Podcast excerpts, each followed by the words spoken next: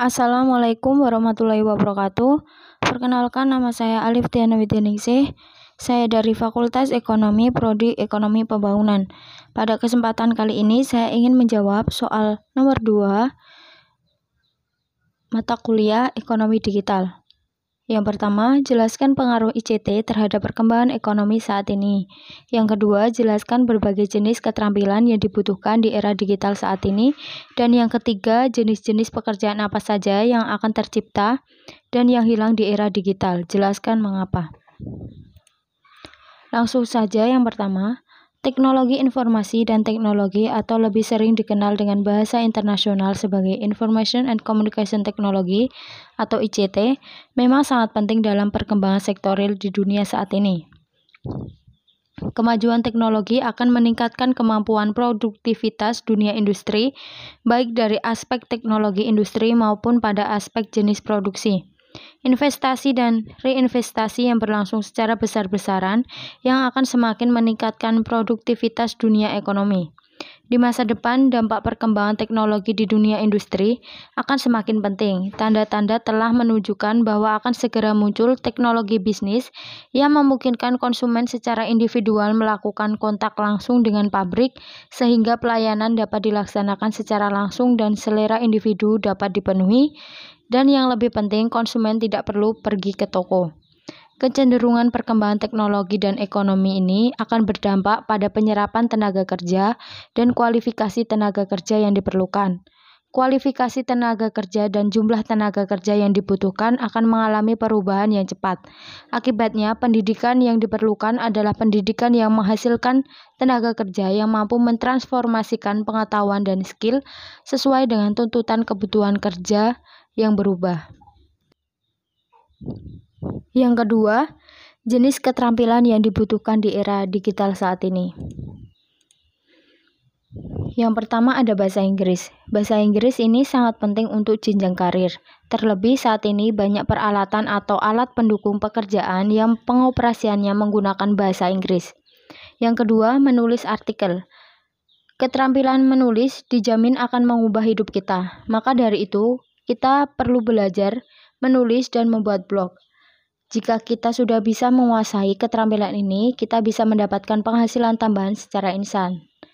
Yang ketiga ada SEO. Keterampilan menulis juga harus dibarengi dengan kemampuan Search Engine Optimization atau SEO. Yang keempat ada bahasa pemrograman. Belajar coding atau bahasa pemrograman tak sesulit yang kita bayangkan. Meskipun hanya sebatas dasar-dasar saja, namun keterampilan ini sangat diperlukan untuk menunjang pekerjaan kita nantinya.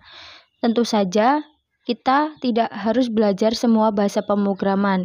Kita bisa mengambil kursus atau belajar mandiri dari internet atau membeli buku tentang coding. Yang kelima, edit gambar dan video. Kemampuan untuk menggunakan software pengolah gambar seperti Photoshop dan pengolah video seperti Adobe Premiere juga akan menjadikan kamu lebih unggul dari yang lain. Di era digital teknologi ini, kita dituntut menciptakan sesuatu yang kreatif. Nomor 3, profesi-profesi yang akan muncul di era digital. Yang pertama ini ada sosial media spesialis. Profesi sosial media spesialis muncul akibat banyaknya pengguna sosial media. Dalam hal ini, tentunya pelaku bisnis menjadikan sosial media sebagai sarana promosinya. Maka sosial media spesialis merupakan profesi yang dibutuhkan dalam bisnis. Sosial media spesialis bekerja mengolah seluruh akun media sosial perusahaan. Selain itu, sosial media spesialis juga memiliki tugas dalam perencanaan konten, penulisan caption, dan strategi penjadwalan materi. Selanjutnya ada content writer. Content writer bekerja menulis artikel yang akan diunggah di website perusahaan. Pekerjaan sebagai content writer sangat dibutuhkan oleh perusahaan-perusahaan karena artikel yang dibuat oleh content writer harus informatif dan merepresentasikan produk ataupun ciri atau citra perusahaan.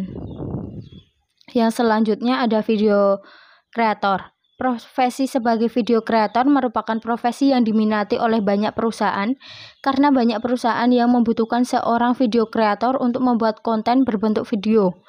Seorang video kreator harus mampu membuat konsep yang matang agar pesan yang ingin disampaikan oleh perusahaan dapat menarik perhatian calon konsumen.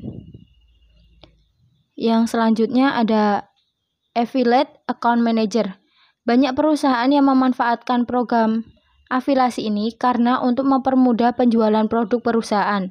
Maka dari itu, banyak perusahaan membutuhkan seorang affiliate account manager untuk membangun kerjasama. Ya, selanjutnya ada graphic designer.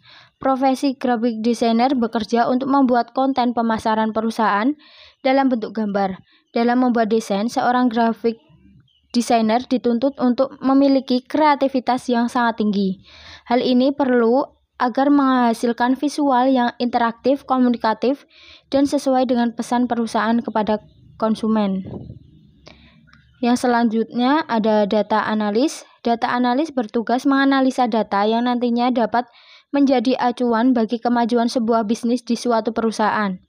Data-data tersebut nantinya bukan hanya dianalisa saja, namun juga harus mampu dijelaskan sebab akibatnya oleh seorang data analis. Oleh karena itu, profesi data analis dituntut untuk memiliki kemampuan analisa yang kuat.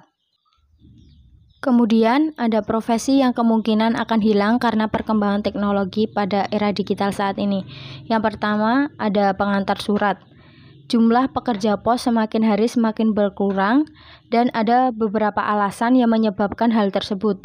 Perusahaan swasta seperti JNE, Tiki, GoSend, Grab, Deliver, Wahana, UPS, dan FedEx mengambil sebagian dari pekerjaan tukang pos, tapi ada hal yang paling utama yakni perkembangan teknologi. Surat menyurat tidak lagi harus secara fisik karena melalui email seseorang bisa mendapatkan dokumen data respon tanpa harus menunggu kedatangan tukang pos. Dari segi efisiensi dan efektivitas, hal ini sangat membantu manusia dalam hal pekerjaan atau apapun yang membutuhkan dokumen atau informasi secara tepat. Adapun tukang pos tidak bisa melakukan hal itu. Yang kedua, ada travel agent. Saat ini untuk berpergian ke dalam atau luar negeri bisa dengan mudah dilakukan, bahkan untuk mencari paket wisata semua bisa menggunakan ponsel. Hal ini yang menjadi ancaman bagi travel agent analog bila tidak cepat beralih ke ranah digital. Hampir 70% calon wisatawan dunia melakukan search and share secara digital dan 30%-nya melakukan booking secara online. Jika tidak diantisipasi dan tidak bertransformasi ke digital, usaha-usaha seperti agen travel manual tidak lama lagi akan hilang. Yang ketiga ada telemarketing. Karir lain yang bermasalah adalah telemarketing. Para telemarketing sedang dalam perjalanan kalah karena kehadiran teknologi.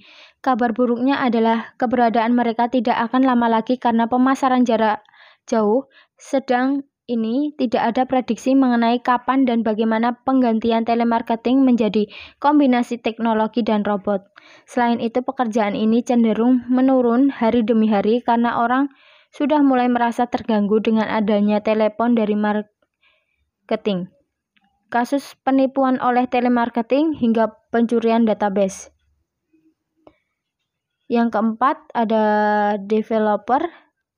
Nah, tidak bisa dipungkiri, saat ini pekerja di bidang TI bisa jadi adalah milik para developer, baik para developer front-end, back-end, mobile, atau full stack. Namun hal ini bisa segera berubah berkat populernya kecerdasan buatan atau AI. Bahkan menurut Infoworld, pada tahun 2020 nanti, dunia tak lagi memerlukan banyak kode, dan 90% coding dilakukan oleh logik komputer dengan mekanik learning and law and AI. Terima kasih. Wassalamualaikum warahmatullahi wabarakatuh.